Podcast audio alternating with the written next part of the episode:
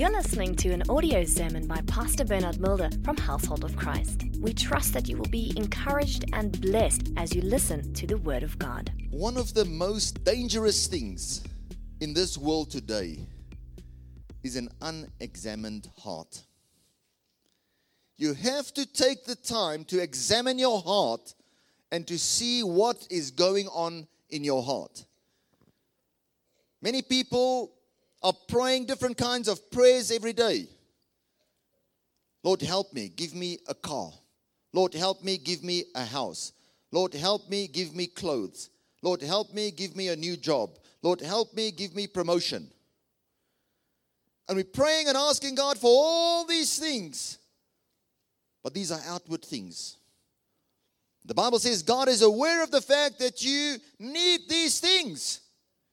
But he says, Seek first the kingdom of God and his righteousness, and all these things will be added. The most important thing about you is your heart. Do you know what's going on in your heart? People pray prayers for outward things that are very precious to them. Look after their house and their clothes, the way that they dress and everything. And that's important. Look neat. Amen. Spirit of excellence should be upon you, but that's not the most important thing about you. This outward part is camouflage. Your persona, your personality. The real you is your heart. When last did you pray, Lord, grant unto me a pure heart? Lord, grant unto me a humble heart. Lord, grant unto me a sincere heart. Grant unto me a heart that does not bear grudges, a heart that is quick to forgive Make my words, make my heart as pure and holy as yours, Lord. When last did you pray a prayer like that? Because the Bible says those with a pure heart, they will see God. There's so many things going on in people's hearts. Your heart is the communication point. Many people are facing challenges today, real crisis that you're staring in the eyes. And the thing that will determine how you will respond to that is your heart, not the situation around you. What is the condition of your heart? You have to take time and pay attention to the welfare of your heart. Your heart is designed for the Word of God. The thing that God values most about you is beyond human comprehension because in our hearts we are made to be like God. The Bible says, and as a man thinks in his heart, so is he. So if you're thinking defeat, if you're thinking failure, if you're thinking I'm not going to make it, if you think I wonder if things going to work out tomorrow, all those things affect the way that you will act. But if you know that God is in control of your life and you've filled your heart with the Word of God, it changes everything. Amen. The best is yet to come. Turn with me in your Bibles to Proverbs 4, verse 23. Your heart is God's treasure. Your heart is your prayer room. Your heart is the communication point where God is going to communicate and talk to you. In your heart. Your heart is your spirit. 1 Corinthians 6 17 says, He that is joined to the Lord is one spirit with him. That's why the Bible says, Keep your heart pure. Proverbs says, Keep your heart with all diligence, for out of it springs the issues of life. The Passion Translation says, God. So, above all, God, the affections of your heart, for they affect all that you are. Pay attention to the welfare of your innermost being, for from there flows the wellspring of life. So, the way that you act, the way that you behave, gets decided by your heart. The Bible says in the book of Matthew, a good man out of the good treasure in his heart. Where does that good treasure come from? Those good things love, joy, kindness, self control, gentleness. It comes from the heart of man. So when those things are dominating your heart, it doesn't matter what situation you are facing right now if those things are dominating your heart, even when unrighteousness is pressing against you, you'll respond with righteousness. That's why you see the real person when they're under pressure. What comes out of their heart? You know, your heart will always reveal the true you. Just put a little bit of pressure. You know, if you take a toothpaste tube and you cover it and you write on the outside condensed milk, but you come and you squeeze it, what will you taste? Toothpaste. So many of us on the outside are writing kind, friendly, successful, super lovable, adorable, marry me today. You all write that perfect husband, perfect wife. You all write those things on the outside. But what's really going on in the inside? The Bible says, protect your heart, guard your heart, because out of it flows the issues of life. When life is, gives you a bump or two, what flows out? Why am I saying this? Because right now, many of you are facing difficult situations. You are facing challenges, and you're asking, How should I behave? What should I do? What should my response be? What should I say? The Word of God is designed to bring solutions to every challenge that you are facing. Every challenge that you are facing, Jesus Christ died for it on the cross. So when the Word of God dominates your heart, doesn't matter what situation you are facing, God will take you to the other side. Remember, David had a giant shouting at him, saying, I'm going to kill you. But because the Word of God dominated his heart, fear did not grip his heart. He said, No, I'm the one who's going to kill you. Because he found himself in the realm of victory in Christ Jesus, his heart being dominated by the word of God. Everybody on the battlefield saw a giant. David looked at him and said, You're an uncircumcised Philistine. You're not in covenant with God. I'm in covenant with God.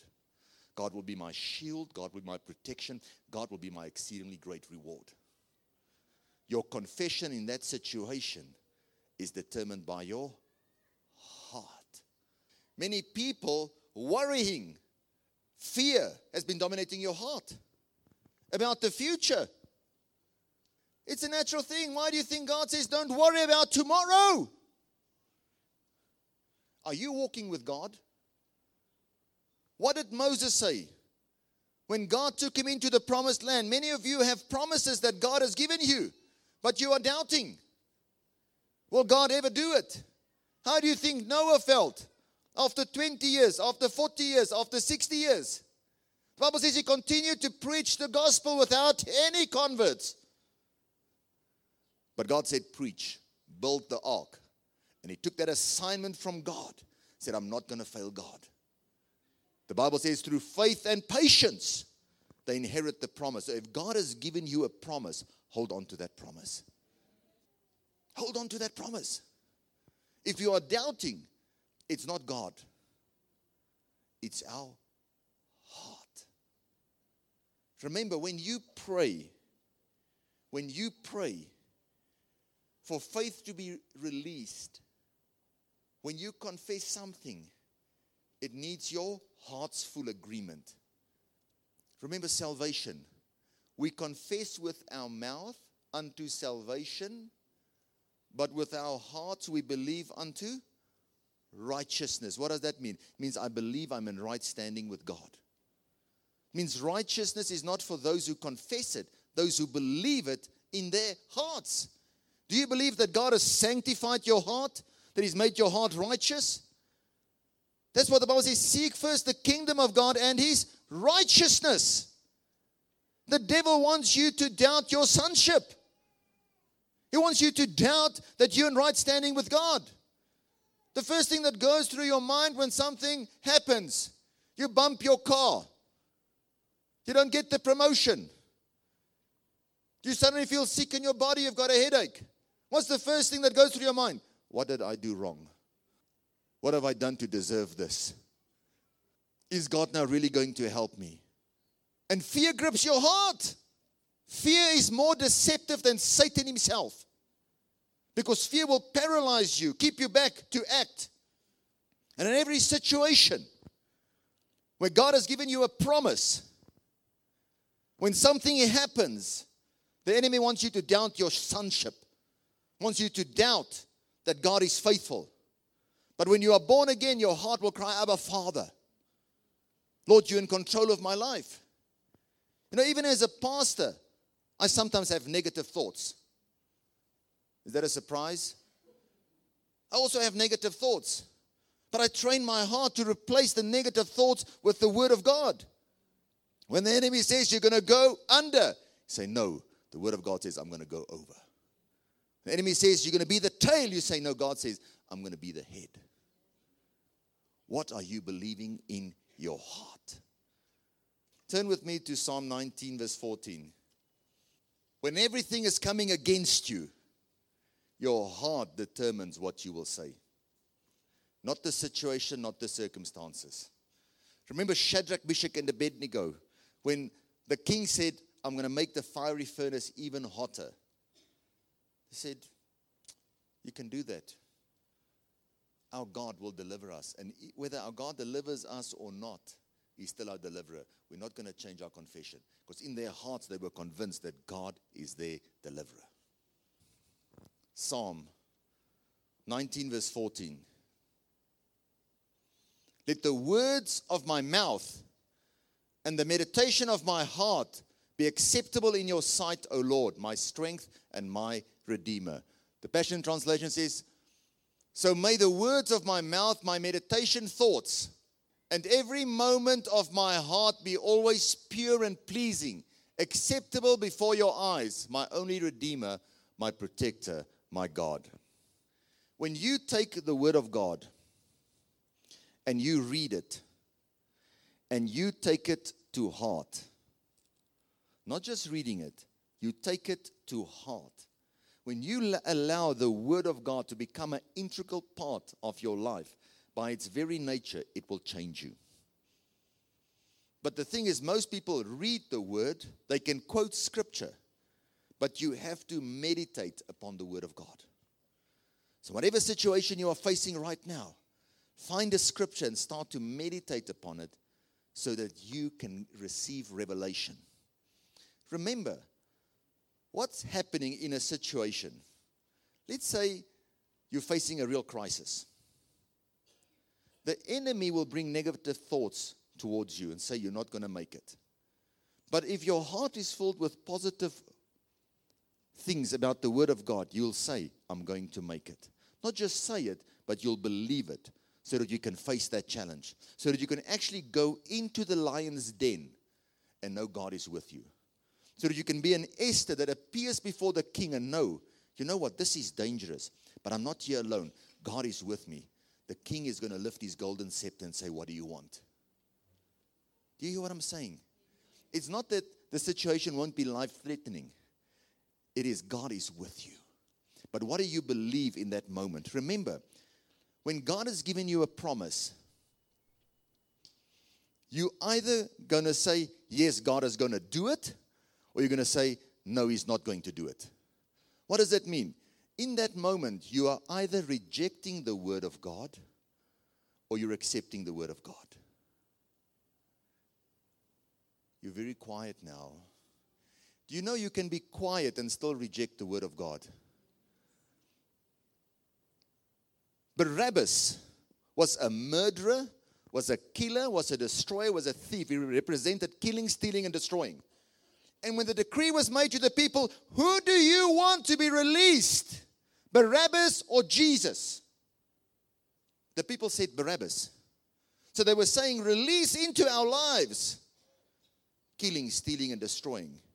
Many people were standing there not saying anything. If you were quiet, and you didn't say anything. You gave consent for killing, stealing, and destroying. So many people say, I never said crucify Jesus. But if you keep quiet, you said crucify Jesus.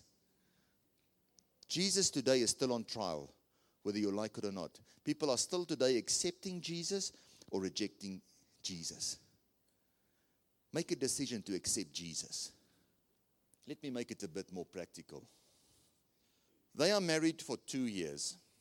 Here's one of the biggest mistakes people make they think the person that they're going to marry is perfect. Doesn't happen. Did you figure that out by now? He's perfect, I know, Liz. Ivan's got strengths and he's got weaknesses. And Leslie has got strengths and she's got weaknesses. Usually, what God will do is He'll put you in a relationship where the person is quite different than you. So that their strengths can become your strengths and vice versa. But sometimes we focus so much on the weaknesses that irritate and frustrate us that's oftentimes less than the person's strengths. Let me use myself as an example.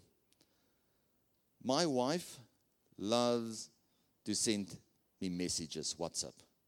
I love you. I'm thinking of you. And I'm just so bad with SMS and WhatsApps. You know, I sometimes, after two hours or three hours, if she's lucky,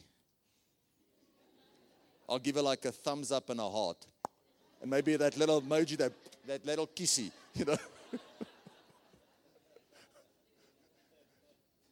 and that's a weakness. That's a weakness. I must maybe get better with that, and I'm trying to, but I've got other strengths, other things that I work at. But if you focus on that weakness the whole time, it can become irritable.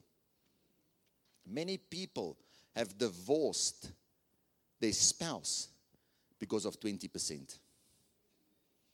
You maybe want somebody that comes in the morning with a cup of tea and a rose in, in your mouth and the, all, the, all that the guy is doing is just picking up the newspaper and sitting and reading it.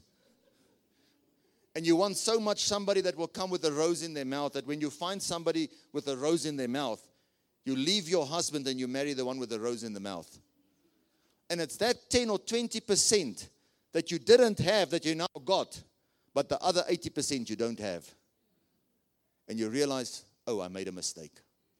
And many people have done the same with friendships You've rejected a friendship based on one small thing, but you also rejected all the strengths in that person's life.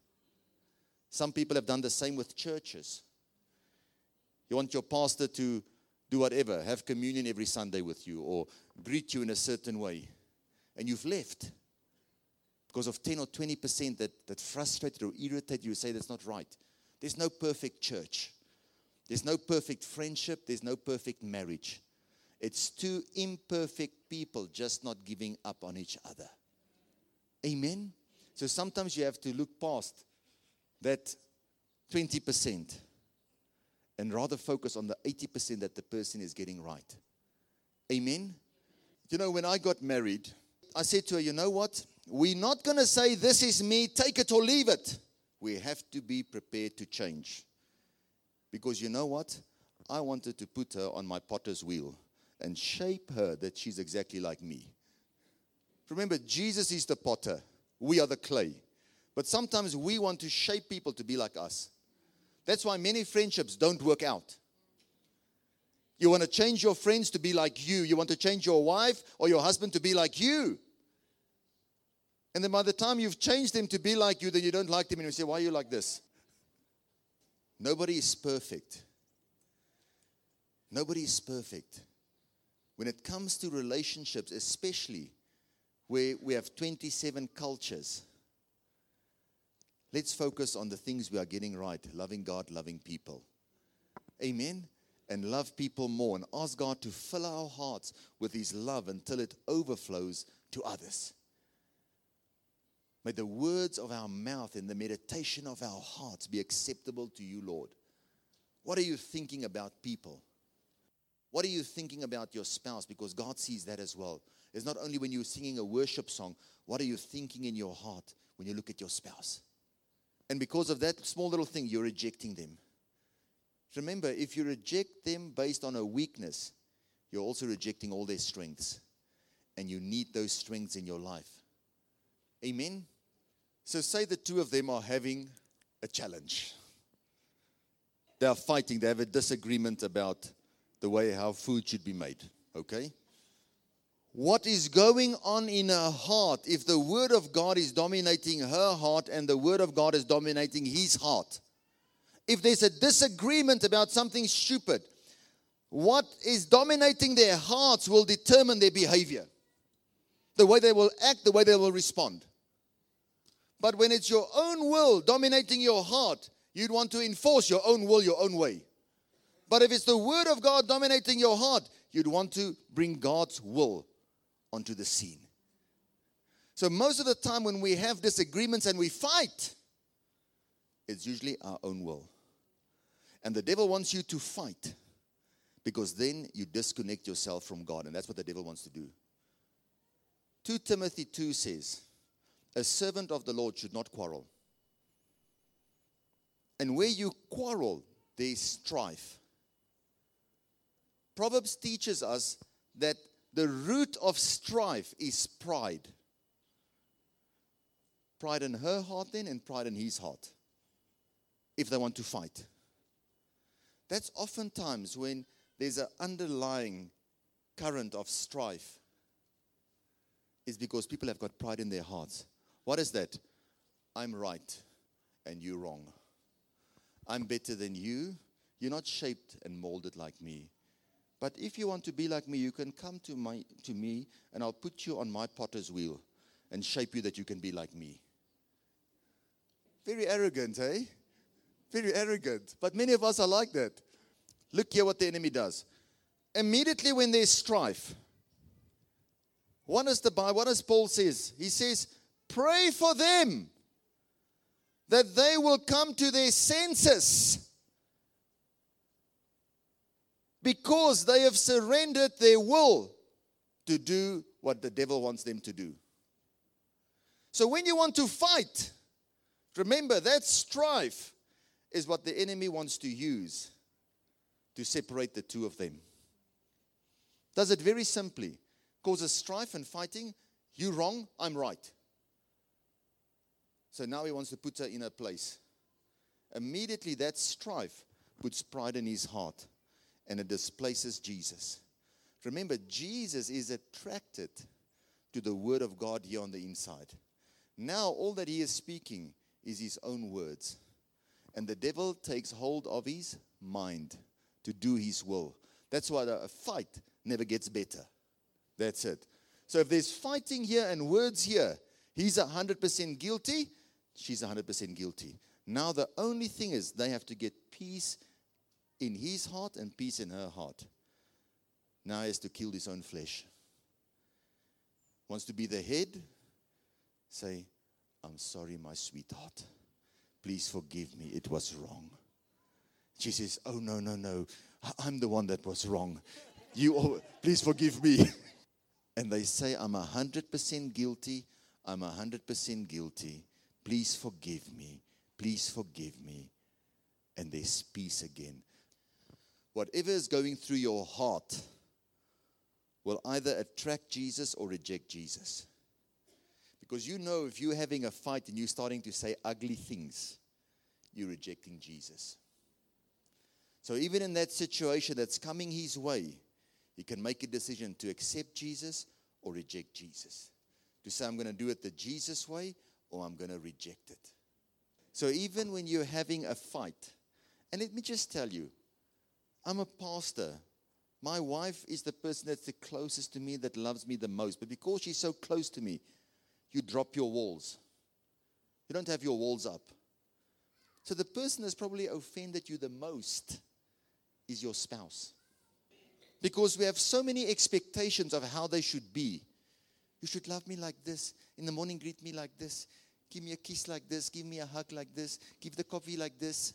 But when I realized that I don't have to change her. When I change, she changes automatically. God will work with your spouse, God will work with your business partner, but let God first work with you. Amen? The one thing the devil will do, let me say a simple thing. Maybe she wants him to comb his hair flat, but maybe in the morning when he wakes up, his hair just stands like that. You know, we don't know. But now she can come to him and say, why is your hair like this again? Haven't I asked you not to do this? Come on now, man. Can't you? G-? And she starts murmuring and complaining. That's what the devil wants. That's what the devil wants. If the devil can get you to murmur and to complain, you'll fill your heart with ungratefulness. You'll start to look and say, you know, you never get it right. Why is it always like that? And you start to complain, and that thing causes a wedge between the two of you. It's very important. I'm giving you some free advice in relationships, if you are married, to always support each other, to encourage each other. Amen? Even when it comes to, I heard a testimony of somebody that, that um, got a, a job and they, in, in, in the first two years, they got something like three or four promotions. And the wife was so excited and saying, You're doing so well, you're so great, you're so wonderful. And then for the next four years, it was standing a bit still. And she started murmuring and complaining because she had an expectation he should have been much further. And it was that very thing that separated them and caused a divorce. Is that the reason to divorce? That's the trap of the enemy. So check your heart if you're always murmuring and complaining. Why do you look like that? Why do you talk like that? Why do you... Be very careful. It's a trap of the enemy. Because you're filling your heart with those things. Amen? Take people off your clay wheel. Let God be the potter. You be the clay. Amen? Who have you thought it was your assignment to change everybody in this world? You cannot change everybody. Amen. We reject Jesus through our thoughts and what's going on in our hearts. Make a decision to say, God, you are in control of my life. If you're battling with a certain thing, go get a scripture and meditate upon it. Meditate upon it. Meditation brings revelation. When you have revelation, you'll act completely different. You'll talk completely different. You'll behave completely different. But you need that revelation. Turn with me to Hebrews chapter 4, verse 11. The devil, the whole time, is looking to see how he can take advantage of you. So if, if she starts complaining or he starts murmuring, you are actually giving the devil an opportunity. And he would, he's going to take advantage of that situation. That's why you have to be very, very careful. What you say, what you declare. Amen. You know, some people come and say, the person that I'm married to, you don't know, Pastor, this person like the devil. No, the person is behaving like the devil, why are you complaining? Because you're confessing it over the person. If you want the person to start to behave like Jesus, confess Jesus things over the person. Start to believe Jesus things about the person. Amen? Go to Hebrews 4, verse 11. Nothing good will happen without the discipline of your heart. If you want to finish strong, finish happy, discipline your heart. See what's going on in your heart. Hebrews 4, verse 11. Let us therefore be diligent to enter that rest, lest anyone fall according to the same example of disobedience. The only proof of your faith is your obedience. For the word of God is living and powerful and sharper than any two edged sword, piercing even to the division of soul and spirit and of joints and marrow, and is a discerner of the thoughts and the intents of the heart. You know who knows what's going on in your heart? the Word of God. You think you are busy reading the Bible, the Bible is busy reading you. You think you're busy reading the Bible, the Bible is busy reading you, discerning the intent and the thoughts of your heart. You read in the Bible, forgive your brother. Your heart will say, I'm rejecting it I'm accepting it. Read the Bible, go make right with your brother. No, not that one. He deserves to go to hell. Are you not rejecting the word of God when you say that? If you reject the word of God, you cannot decide when I accept and when I reject. When the Bible says, I'm going to bless you, you say amen. But when it says, forgive your brother, you say no. You make him Lord of all. Amen. If you want the blessings, it starts with a pure heart. And there's no creature hidden from his sight, but all things are naked and open to the eyes of him to whom we must give account. God sees your heart. You cannot hide anything from him.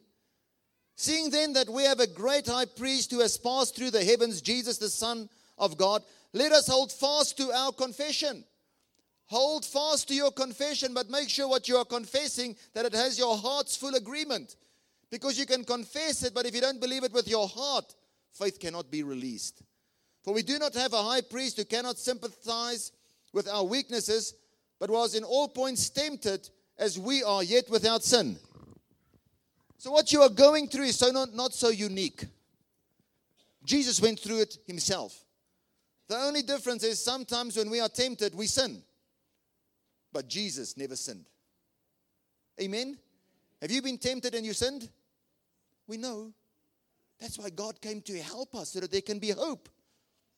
Let us therefore come boldly to the throne of grace that we may obtain mercy and find grace to help in time of need. Family, listen to me. When you worry about a situation, it destroys your sense of reasoning, making decisions, even your ability to pray. Because fear is more deceptive than Satan himself. People worry about the future, they worry about tomorrow. That's what the Bible teaches us. They are concerned about tomorrow. Are you concerned about tomorrow? Are you concerned about tomorrow? So here's the key people worry about tomorrow. Who holds tomorrow in their hands? Jesus. What did Moses say? Moses says, Lord, I'm not going into this promised land unless your presence has gone before us. So, whatever you're going to face tomorrow, God is waiting there for you. The devil knows about your past and he will remind you of your past. But God never determines your future by what happened in your past because he's a tomorrow thinker. But Jesus is in your tomorrow.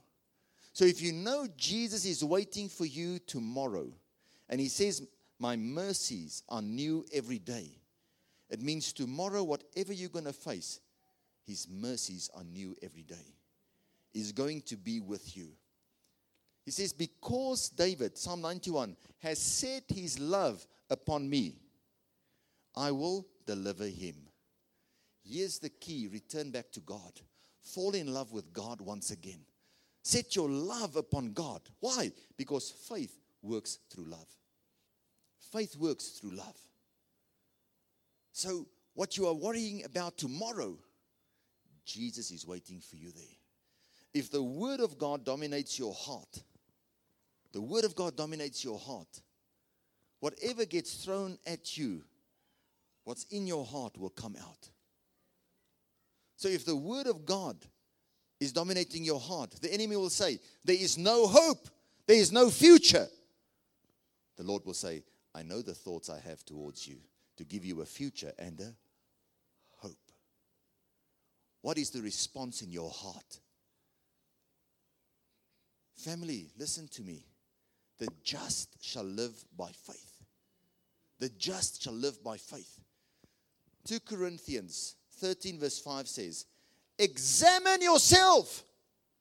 Look at your heart. Test your heart to see whether you are in faith. How do you know if somebody is in faith? It's very easy. Like faith has a confession, doubt has a confession. We're never going to make it. Things are never going to change. Well, everything, you hear that confession. Faith's confession is, we're going to make it. We're going over. God will make a way. His light will shine upon our ways. Amen. If you want things to change, you're going to have to take an active decision. Remember, this is the year of decision. Make a decision to allow the Word of God to dominate your heart. Those areas where you've been doubting and worrying, speaking negative the whole time, go find scripture. No, don't just read it. Meditate upon it. So that that meditation can bring revelation. If I have to tell you the challenges that we faced on this building project, from a natural point of view, I should run away. There were times that it felt like those walls were going to fall on me. And I would just run to God. I cannot tell you how many times I've prayed the prayer Lord, help me. Lord, help me. Lord, help me. But you know what gives me peace in my heart to go on? Because the Bible says, if the Lord does not build the house, we labor in vain. Say, Lord, I know that you are building this house. And when God has given you a promise and you know that it is true, if God says it in His Word and He has declared it in His Word, and you have revelation about that and you believe it with all your heart, what God has said in His Word, you can now say it. So I can say, the Lord is building that house. I'm just walking with the Lord, planning with the Lord, acting with the Lord. If you believe that the Lord has given you that spouse, then act it. Don't change your confession.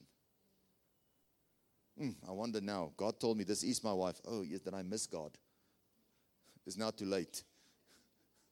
Now you have to make it work. Amen. If you believe that God gave you that job and now everybody is against you, say, Lord, you gave me this job, bring me out of it. Amen. He said, instead of shame, I'm going to give you double honor. Lord, turn the shame into double honor and hold on to your confession. Some of you are worrying about your children. Give them to God. Give them to God. Amen. Situations that they are facing, you think, oh my God, I've been praying, I've been fasting, I've been teaching them. What's going on? Train them in the ways of the Lord. And when they get older, they will not depart. Very quiet now.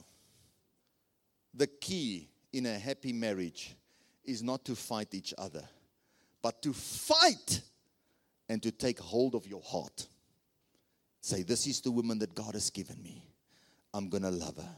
I'm not going to focus upon the 20% weaknesses. I'm going to focus on the 80% that is right. And you take hold of your heart. Because if you can take hold of your heart, that's the fight that you have to fight. My heart, listen to me. Hear the voice of God in this situation. And let your confession align with the word of God and not what you are feeling. Because sometimes she can make him angry. Believe it or not, I know it. And sometimes he can make her angry. But it's at that time where he has to crucify the flesh. Say, I no longer live, but Jesus Christ lives through me, the Holy Spirit. And that Holy Spirit is a gift with a lift. Even when you are angry, you're able to, my sweetheart, I can understand how you are feeling. Understand why you're responding like that. You know, but I'm here to be with you, to support you, and to help you. But if he doesn't put the flesh under, woman, why now again this? Have I told you once? I've told you a thousand times. Do you want to now be an agent of Satan and tempt me now again to get angry? I know some of you have said worse than that, so don't. hey? no. But if he crucifies the flesh and the spirit comes out, that good treasure that's in here love, joy, peace, kindness, gentleness now he can respond in the right way. Amen. If you're going through marital problems, Make the right confessions. Don't try and change her. Don't try and change him. You change. Amen. Zechariah, the second last book in the Old Testament. Go there. Verse 9. Satan just wants to cut off your dependence upon God. That's what he wants to do. He does not want you to depend upon God. He wants you to depend on your own strength, your own ability. And it's then when we make wrong decisions. Listen here. Zechariah 9, verse 12. Return to the stronghold. I want to say, get back to the stronghold of God's word and allow God's word to dominate your heart. You prisoners of hope. Are you hoping for better things? Don't stop. Keep your trust, your hope in God. Even today, I declare that I will restore double to you. That's what God wants to do in your life. Where the enemy has come to kill, steal, and destroy, God wants to restore double back into your life. The key is give Jesus Christ the rightful place in your heart. The challenges that we are facing, the confusion, is because we've not given Jesus the rightful place in our hearts. When you allow the Word of God to dominate your heart, I mean, when you allow the Word of God to become an integral part of your life, by its very nature, it will change you. And when it changes you, you will find yourself acting with God, walking with God. When you allow the Word of God to become an integral part and to dominate your heart, you'll see failure will become success. You'll see sickness will become healing. You'll see stagnation, suddenly there will be a promotion. But let the Word of God change you, change your confession, and allow your confession to line up with the Word of God. That's prayer. Prayer is simply agreeing with God's Word. And when you know what God's Word says after you've read it, you've allowed it to become part of your heart by meditation, you're just agreeing with the Word of God. By Jesus' stripes, I'm healed. I'm going over, I'm not going under. Selah. Thank you for listening to this audio sermon. For more information, please go to our website www.hoc.org.za. Household of Christ, loving God, loving people.